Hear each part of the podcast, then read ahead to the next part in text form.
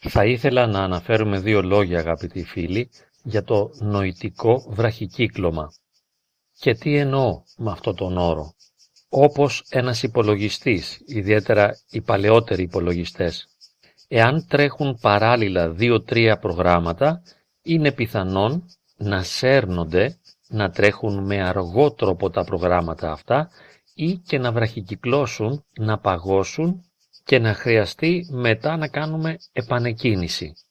Σε ένα ψυχολογικό νοητικό επίπεδο είναι δυνατόν να τρέχουμε παράλληλα πολλά προγράμματα, να μας ανησυχούν δηλαδή και να μας αναστατώνουν διάφορα προβλήματα, από τα οποία κάποια είναι ασήμαντα και κάποια είναι πολύ σημαντικά, και στην περίπτωση αυτή θα μπορούσαμε να ισχυριστούμε ότι ο νους, οι νοητικές λειτουργίες χάνουν την ευρυθμία τους.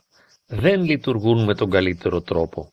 Το νοητικό μας κομμάτι θολώνει, θα μπορούσαμε να πούμε. Χάνει τη διάβγεια, τη φωτεινότητα και την εγρήγορσή του και οι νοητικές λειτουργίες, οι οποίες για παράδειγμα θα μπορούσαν να μας οδηγήσουν σε μια επιλογή, σε μια απόφαση, είτε αργούν και καθυστερούν ή και παγώνουν. Δεν μπορούμε να σκεφτούμε. Και σε αυτή την περίπτωση, όπως και σε πολλές άλλες, αυτό που παίζει ιδιαίτερο ρόλο είναι το μέγεθος, η ένταση του προβλήματος. Διότι εντάξει, οι νοητικές μου λειτουργίες δεν τρέχουν με την ταχύτητα που θα ήθελα. Το θέμα όμως είναι ότι σε κάποιες περιπτώσεις, εξαιτίας των πολλαπλών παράλληλων προβλημάτων που αντιμετωπίζουμε, είναι πιθανόν να μην μπορούμε να σκεφτούμε καθόλου. Και μία από τις συνέπειες αυτού του βραχικυκλώματος είναι και ο έντονος φόβος.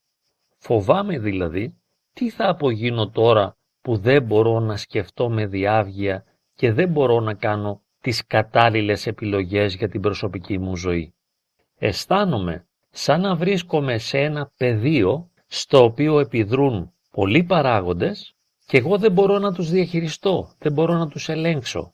Και ο φόβος είναι δυνατόν να κορυφωθεί και να φτάσει στα όρια του πανικού ή να γίνει πανικός ή θα μπορούσαμε με άλλα λόγια να υποστηρίξουμε ότι ο φόβος κορυφώνεται, νιώθουμε ότι δεν μπορούμε να αντιμετωπίσουμε τις δυσκολίες των περιστάσεων και βιώνουμε ένα αίσθημα μεγάλης αδυναμίας, ανυμπόριας. Δεν μπορώ να τα καταφέρω και δεν ξέρω τι να κάνω. Οπωσδήποτε το να βρίσκεται κανείς σε μια τέτοια κατάσταση βαθιάς αδυναμίας και δυσκολίας στην διαχείριση των αντικσοοτήτων είναι κάτι πολύ τρομακτικό. Εφόσον δεν μπορώ να σκεφτώ με διάβγεια και νιώθω πως δεν μπορώ να διαχειριστώ ούτε τα συναισθήματά μου, ούτε τις δυσκολίες των αντικειμενικών συνθήκων, αυτή η αίσθηση της αδυναμίας προσωμιάζει με την απώλεια της εαυτότητας. Είναι δηλαδή σαν να χάνω τον εαυτό μου, σαν εγώ να μην είμαι εγώ ή σαν το εγώ να είναι τόσο αδύναμο ώστε να μην υπάρχει. Στην περίπτωση αυτή, εφόσον το εγώ είναι τόσο αδύναμο και ελαχιστοποιείται στη συνειδητότητά μου, νιώθω ότι με καταβάλουν οι εξωτερικές αντικσοότητες, οι δυσκολίες τις οποίες πρέπει να διαχειριστώ και δεν θα μπορέσω να τα καταφέρω. Το να μην μπορώ να διαχειριστώ τα αρνητικά μου συναισθήματα και τα δύσκολα εξωτερικά γεγονότα είναι πολύ τραυματικό. Γι' αυτό είπαμε προηγουμένως ότι είναι σαν να χάνω τον εαυτό μου, σαν να χάνω την εαυτότητά μου. Και αυτό μας θυμίζει λίγο το φόβο του θανάτου, που και εκεί έχουμε την απώλεια της εαυτότητας. Εγώ πάβω να υπάρχω, σβήνει το εγώ. Άρα χάνω τον έλεγχο. Και αυτή η απώλεια του ελέγχου είναι πολύ τρομακτική.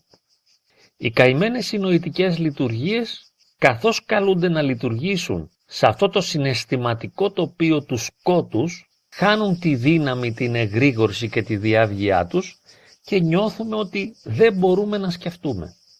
Η συνέπεια είναι αυτό το μπλοκάρισμα του νου. Γι' αυτό είπαμε στην αρχή βραχικύκλωμα νοητικό. Ο νους βραχικυκλώνει σαν τον υπολογιστή, παγώνει η οθόνη. Ακινητοποιείται ο νους, ακινητοποιείται και η ζωή μας.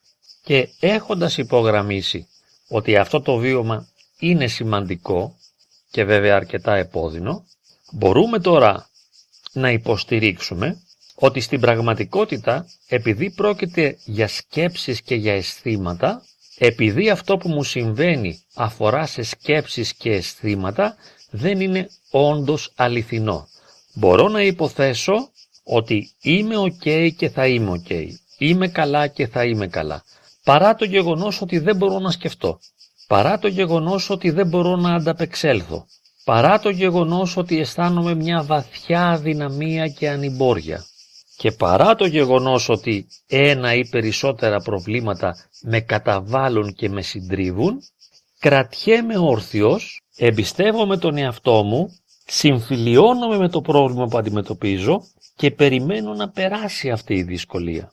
Διασαφηνίζω και διευκρινίζω στον εαυτό μου ότι όση ανυμπόρια και αδυναμία κι αν νιώθω και παρά το γεγονός ότι δεν μπορώ να σκεφτώ, όλο αυτό θα περάσει. Όλο αυτό είναι περαστικό. Θα φύγει και θα ξαναβρω πάλι τη δύναμη για την ισορροπία μου. Δεν προσπαθώ με το ζόρι να συγκεντρωθώ και να προσπαθήσω να επιλύσω τα προβλήματά μου, αλλά ησυχάζω αν μπορώ ασχολούμαι με κάτι άλλο και το αφήνω να περάσει. Θα φύγει από μόνο του. Μα βραχικύκλωσα. Μα δεν μπορώ να σκεφτώ. Μα νιώθω πως χάνω τον εαυτό μου. Μα αυτή η εμπειρία της αδυναμίας είναι ανυπόφορη. Δεν πειράζει. Και αυτό θα περάσει.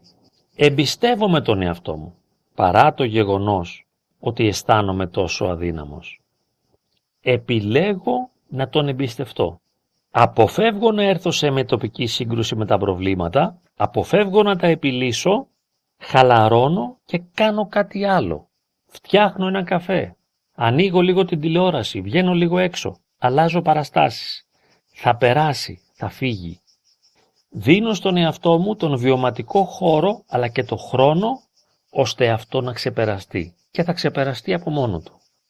Και σε αυτή την περίπτωση συμφιλιώνομαι με τον εαυτό μου, δέχομαι αυτό που νιώθω, επιτρέπω στο νου μου να μη σκέπτεται και γνωρίζω λογικά ότι και αυτό θα περάσει.